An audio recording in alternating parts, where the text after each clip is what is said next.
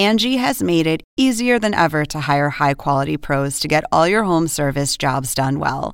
Just bring them your project online or with the Angie app, answer a few questions, and Angie will connect you with local pros who match your specific needs. Or book a service instantly at an upfront price. So join the millions of homeowners who use Angie to care for their homes and get your next home service job done well.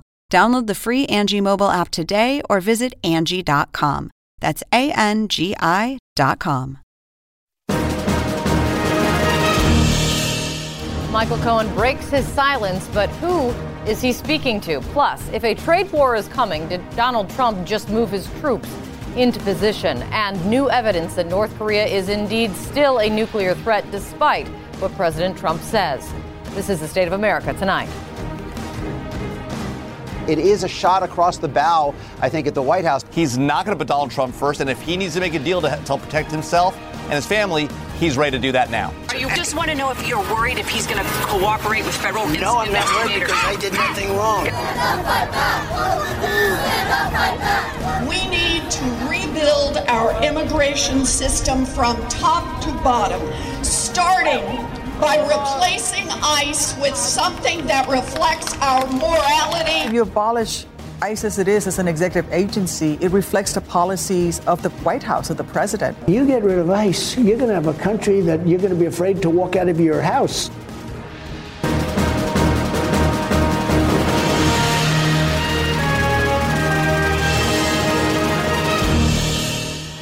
Hello, everyone. I'm Kate Baldwin, live in New York. To our viewers watching around the world, this is State of America Tonight.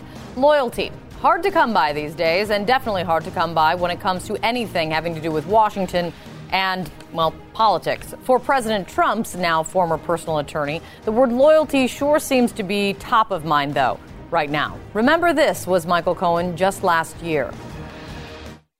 I'll do anything to protect Mr. Trump, the family, now Vice President-elect Pence, as well as the campaign.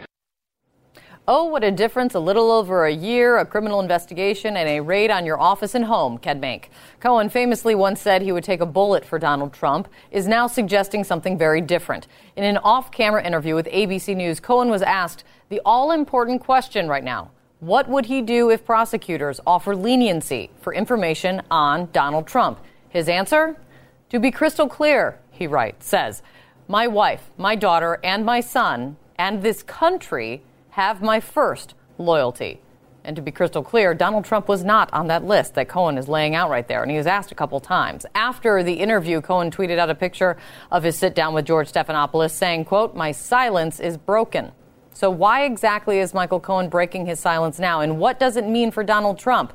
That, it seems, is still up for debate. The choice to do this and to not do it on Fox, where he would be signaling kind of sympathy for the president, to go on ABC with George Stephanopoulos, it is a shot across the bow, I think, at the White House. But what its ultimate intent is, I think, is still too early to tell. A friend of Cohen's tells CNN that others in his inner circle have encouraged him to, quote, get his voice out there. And when asked about the possibility that Trump's team and allies could come after Cohen once he speaks out, Cohen was defiant, telling George Stephanopoulos, I will not be a punching bag as part of anyone's defense strategy. I am not a villain of this story, and I will not allow others to try to depict me that way. So there's a lot in what Cohen is saying, and there's a lot in what Cohen does say, as you can see, but there's also a lot in what he doesn't say.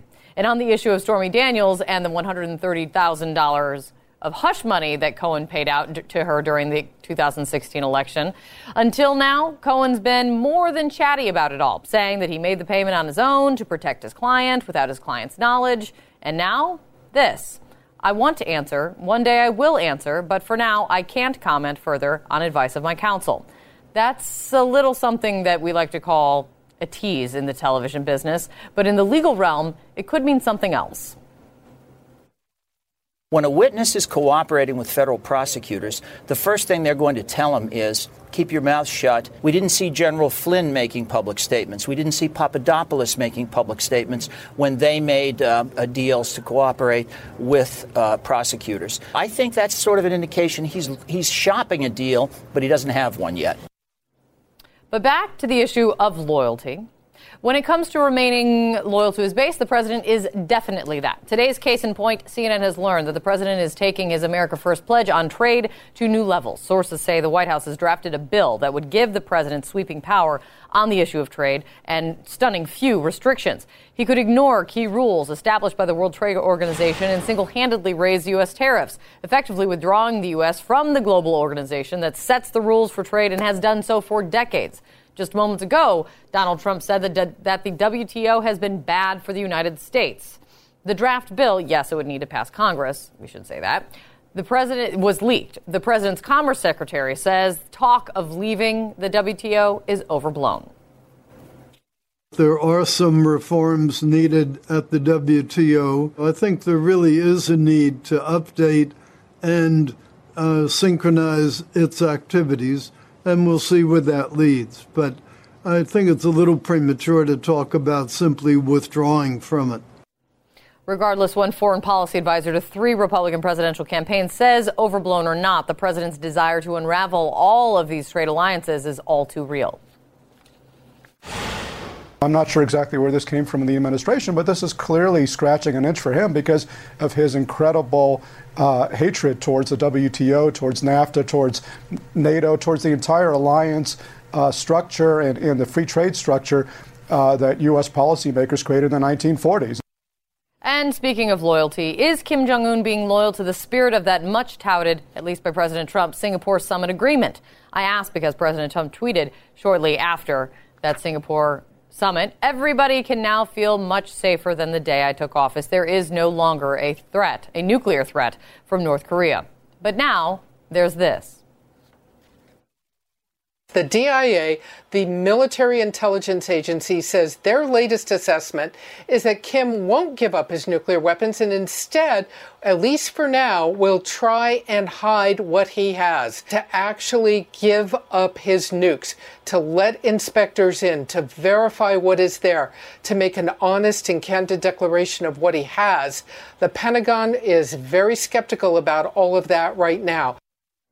Add to that, the Washington Post is reporting that U.S. officials believe Kim is considering ways to conceal the number of weapons and the number of production facilities that they have in North Korea. How's that for loyalty? Well, I guess that would be Kim being loyal to the precedents that were set by his father and his grandfather. Still, for President Trump's national security advisor, John Bolton, hope springs eternal, it seems. We have developed a program. I'm sure that Secretary of State Mike Pompeo will be discussing this with the North Koreans in the near future about really how to dismantle all of their WMD and ballistic missile programs in a year. If they have the strategic decision already made to do that and they're cooperative, we can move very quickly. And where is the loyalty here? Democrats are now debating amongst themselves whether the right answer to the crisis of separating families at the border is to wipe out the agency in charge of it altogether. The president's deeply immoral actions have made it obvious we need to rebuild our immigration system from top to bottom, starting by replacing ICE with something that reflects our morality and that works. But again, not all Democrats agree with Democrats. Abolishing ICE will accomplish nothing unless we change the Trump policies. Whatever you replace it with is just going to still reflect what this president wants to do. So no, you don't support abolishing ICE? I think there's a lot of other things we can do before we get to that point. So while Democrats sort that out, Donald Trump is making clear he is more than happy to weigh in on what he thinks the Democrats' position is. Here with just one of the many tweets on this. To the great and brave men and women of ICE, do not worry or lose your spirit. The radical left, Democrats, want you out. Is this the message? Is this the message for the 2018 election? We're going to debate that in a second. Our promise to our loyal viewers. Had to get them. But let's get back over to the White House right now and also get a gut check of some sort on where the heck things stand with that hugely successful summit in Singapore. Is North Korea playing fair? Are they ever? CNN's Jeremy Diamond joins me now from the White House with more on this. Jeremy, Donald Trump said there is no more nuclear threat, but now intelligence agencies seem to think something quite different. Quite different indeed, Kate. The Defense Intelligence Agency now believes that Kim Jong-un has no intention of engaging in any kind of denuclearization process. The Defense Intelligence Agency, it should be noted, bases a lot of its intelligence reports on satellite imagery and other kinds of technical intelligence. And so it appears to be that there are indications that North Korea has no intention of stopping its nuclear program, may in fact instead be advancing it, according to some reports. But that, as you noted, very much clashes with the president's rosy assessment of his summit with the North Korean leader Kim Jong-un. The national security advisor to the president, John Bolton, he was asked about the president's comments and about some of these intelligence reports. He declined to comment on these reports about the Defense Intelligence Agency's assessments. But it was very interesting to hear how John Bolton was delivering his talking points about North Korea. There were a lot of ifs in what he was saying. If Kim Jong-un is indeed committed to denuclearization, if indeed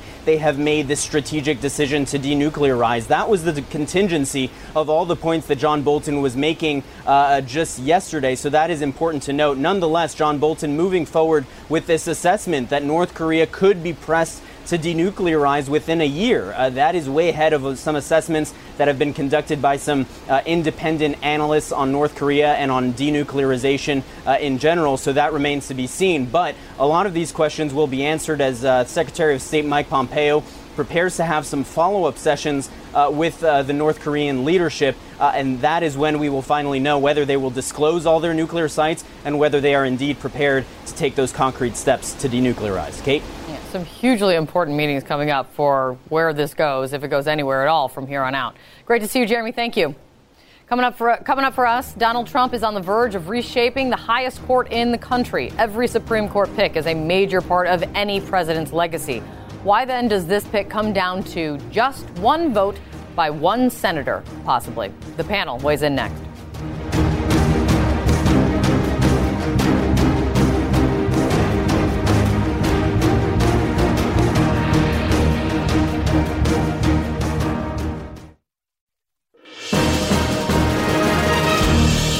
All right, 1 week until President Trump announces his nominee to be the next Supreme Court justice, or at least who he hopes to be.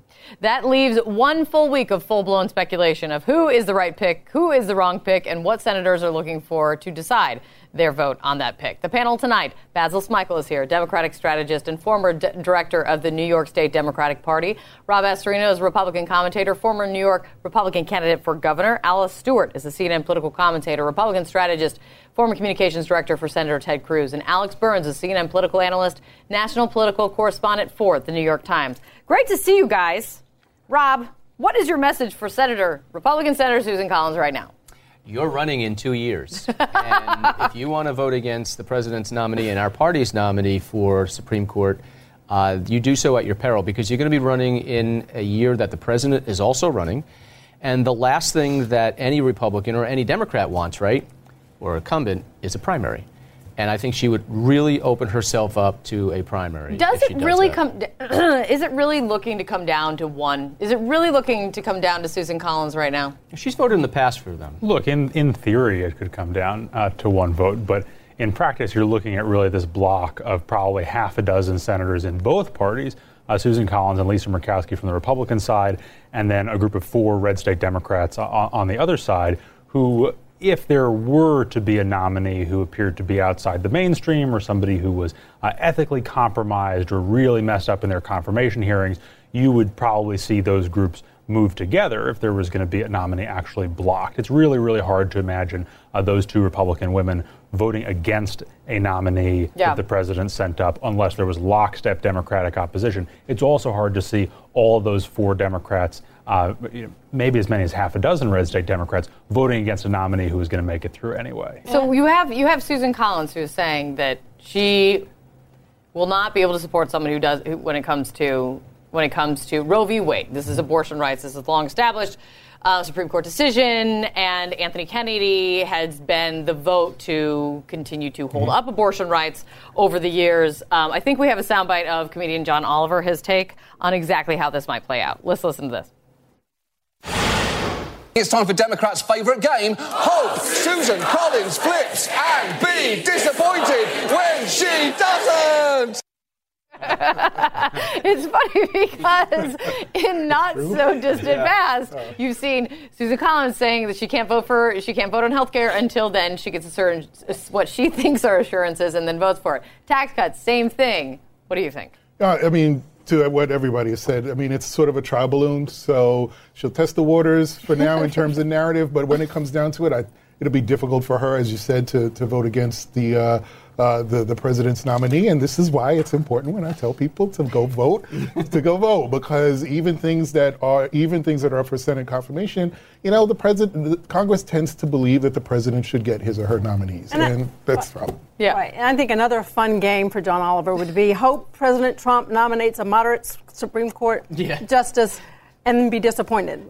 The reality is, he is going to nominate. It's better when John Oliver says it. I love you, John Oliver delivers it. He's got graphics. He's got a live studio audience. Continue. I mean, he's clearly going to nominate someone who's very, very conservative, pro-life. We heard today is leaning towards a female, Amy Barrett. And the key is, to Alex's point, I think these Democrats up for re-election this year are more to put the fire on them because they need to get the votes from their states this year. And I think that is more critical, and the president is not going to budge.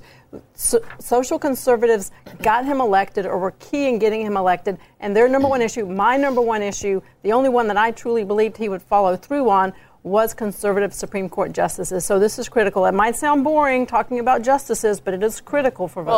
Well, and it's what has the longest legacy. But this is why last week it was our friends on the Hill were saying that Republican senators were literally like jumping across the tracks trying to avoid answering these questions. And they were dodging. And there is a lot of uncomfortable conversation where it shouldn't be. It's straightforward. Do you think Roe v. Wade should be overturned? And a lot of people like to dance around it. And maybe this is what it comes down to.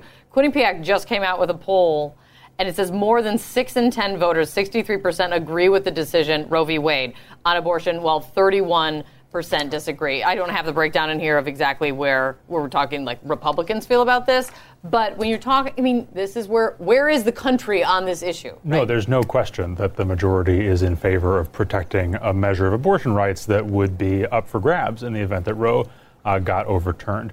There's also evidence that people are in favor of certain kinds of restrictions on abortion that courts have struck down and that a more conservative Supreme Court would probably allow to go through. But that sort of straight up or down on Roe question, the polling is very, very consistent on that. And just as a political matter, I do think there is sort of a dog that caught the car element here in terms of the turning the Supreme Court to a solidly conservative majority because, you know, it has been an enormous galvanizing force in electoral politics for 35 years on the right to say, let's overturn Roe v. Wade. Once you actually do it and abortion rights becomes a state-by-state political battle in a way that it simply is not right now because of the role of the judiciary, that becomes much, much, much messier. And that is part of why even Republican senators in states that, you know, tilt to the right are much less comfortable talking about this. Answer to the three Democrats. There are three Democrats that are up for election in red states. They were already facing a tough go of it, and now it's even more of a tough go. What's your advice? Much more so. And because I would actually say to hold their ground, and what I mean by that is it's okay to vote against these nominees, although they probably won't. It's okay to actually do that because I actually think that abortion is one issue, but there are so many other issues that actually need to be contended with. Gerrymandering, for example, and checks on presidential authority. Those are the things that I think they could run on if they decide to vote against the nominee. But we'll never have a nominee. A nominee that'll get be confirmed if it's always on ideology. Well, here's the thing. I mean, they're qualified. Traditionally, if you've got a Republican Senate, you've got a Republican president. Maybe that's all we need to know. But who knows? It is the Senate and Congress right now. Coming up, abolish ICE. That's the new rallying cry from some Democrats. So why does Donald Trump think it will be a winning issue for him, it seems? Instead, the panel weighs in on that next.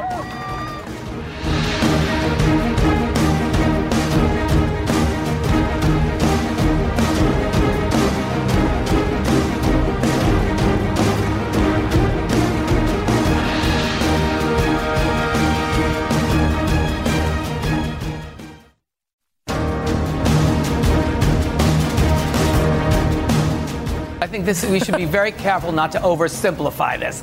I think, people I think we just have to understand that agency provides important services and